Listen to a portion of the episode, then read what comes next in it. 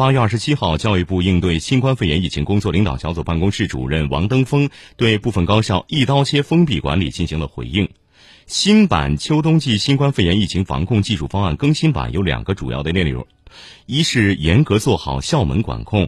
二，学生非必要不不能外出。同时，高校教职工要与学生同等管理，一视同仁。此外，对于十一假期学生能否外出离校，需要各地各校因地制宜，反对一刀切，科学谋划部署安排秋季开学和秋冬疫情防控工作，是全国教育系统最重要的任务。教育部要求确保安全开学、正常开学、全面开学。目前，全国三十一个省区市已明确秋季学期的开学安排，按照分期分批措施错峰开学。